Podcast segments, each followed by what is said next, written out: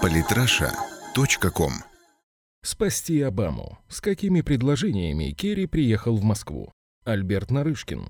Сегодня начинается двухдневный визит в Москву госсекретаря США Джона Керри. Эксперты долго гадали о повестке намечающихся переговоров. Вспоминали они и недавний саммит НАТО с участием Порошенко, к которому Керри прибыл в Киев неделю назад. Ожидали предложений к Москве по Донбассу. Также вспоминали и заявление Обамы, который сейчас, по выражению Washington-Post, полирует свое наследие и недавно заявил об инициативе по продлению договора СНВ-3. Но в итоге американцы через прессу объявили, что Керри везет компромиссные с точки зрения США предложения по Сирии, а именно совместные бомбардировки Даиш и Джабхата Нусры, обе террористические организации, запрещенные на территории России. Предложение Вашингтона, которое везет в Москву Керри, весьма своеобразное. Оно предусматривает, что Россия и США наконец начнут обмениваться разведывательной и оперативной информацией по ситуации в Сирии и совместно станут бомбить позиции Даиш, Ан-Нусры и остальных террористов. Однако взамен американцы просят, чтобы Россия уговорила Асада воздержаться в этот период от авианалетов на позиции как боевиков, так и оппозиции. Выражаясь цинично, Вашингтон предлагает, чтобы Асад добровольно в отношении себя ввел бесполезный полетный режим по типу того, что был в Ливии, и доверил бы небо России и Штатам. Предложение, как видим, весьма сомнительное. Тем более, что США почти два месяца не давали России бомбить Ан-Нусру в районе Алеппо, мотивируя это тем, что они никак не могут размежевать откровенных террористов и так называемую умеренную оппозицию. За это время Даиш успела подтянуть свежие силы, и если Дамаск откажется от активности в воздухе, то на земле может потерпеть ряд болезненных поражений. С другой стороны, остается, конечно, Россия, которая будет работать с воздуха. Но одно дело наносить точечные удары, а другое – поддерживать с воздуха активные боестолкновения. Второе гораздо опаснее. Именно так мы потеряли недавно экипаж вертолета Евгения Долгина и Рафигата Хабибулина. Американцы в душе не могут не злорадствовать. Вы хотели в это пекло, так погрузитесь в него с головой. Себе-то они отведут, разумеется, куда менее опасную роль. Летаю высоко, бомблю, кого хочу. Подобная инициатива Вашингтона требует доверия к партнеру, с которым должна осуществляться работа в паре, а поскольку между Россией и США такого доверия нет, то и не существует никаких гарантий, что договоренность будет выполняться, и не последует новый удар в спину.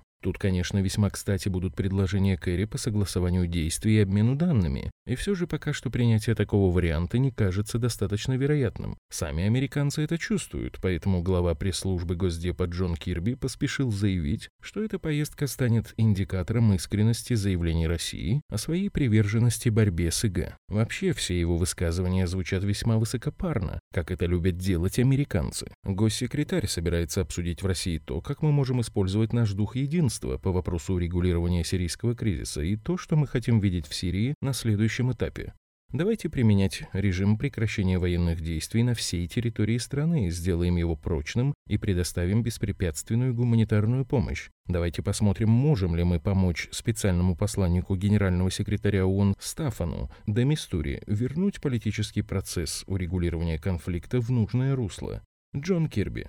При этом Госдеп поспешил взять под крыло деятельность Демистуры, которая стала сводиться к бездеятельности, за что и была недавно раскритикована Сергеем Лавровым. Нас тревожит то, что представитель Генсека ООН по Сирии Стафан Демистура как-то отлынивает от своих обязанностей, не созывает очередной раунд межсирийских переговоров и начинает делать публичные заявления насчет того, что пускай Россия и США договорятся о том, как вести дела по политическому урегулированию в Сирии, и тогда ООН с секретариатом созовут очередной раунд межсирийских консультаций. Сергей Лавров.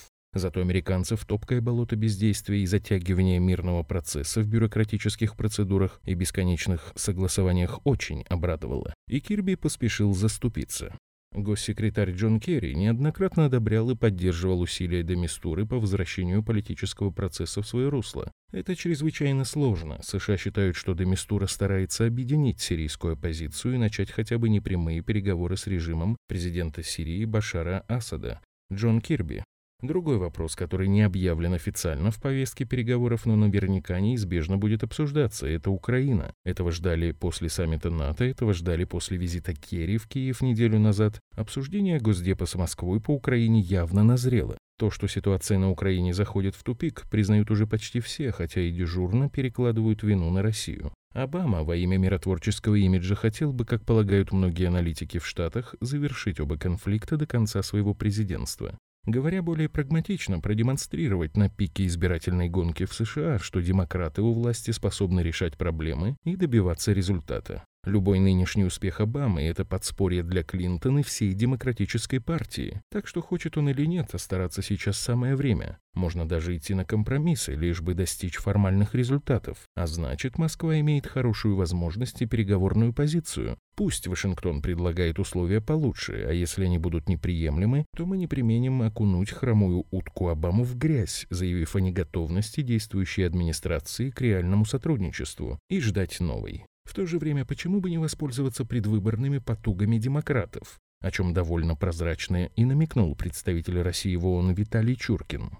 У меня все же такое ощущение, что американцы хотели бы, Обама хотел бы, чтобы до конца его президентства и украинский кризис был бы урегулирован, и сирийский кризис был бы урегулирован, и я считаю, что украинский кризис имеет намного больше шансов быть урегулированным, чем сирийский. Нельзя не понимать, и все это понимают, что решающее влияние на Киев имеет именно Америка. Не Германия, не Франция, имеет именно Америка.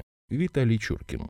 Весьма забавно, что в данный момент американская администрация стала заложником собственной политики. Раздуть мировой скандал из ситуации на Украине и вообще создать эту ситуацию целиком их идея, как и намерение наказать Россию за ответные действия на Украине. Навести порядок – это была задача Вашингтонского обкома как ответственного гегемона. И что в итоге? Украина так никуда и не интегрирована, бедствует и разваливается на куски. Полный провал по первому пункту о создании демократического государства и лидера-реформатора. Наказать Россию – тут совсем все плохо. В изолированную Москву Керри ездит уже чаще, чем в любую другую страну. Показать силу и поставить на место осмелившихся спорить тоже полный провал. Наконец, наведение порядка. Последнее, что еще хоть как-то можно продемонстрировать американскому избирателю в качестве успеха во внешней политике. Поэтому старания Обамы понятны. Но вот будут ли они результативны – это вопрос. Сколько компромиссов готовы принести демократы на алтарь предвыборной гонки? Не откажутся же они совсем от своих идей. К тому же надо помнить, что сейчас действуют ровно те же люди, которые катастрофически недооценили Россию в 2013-2014 годах.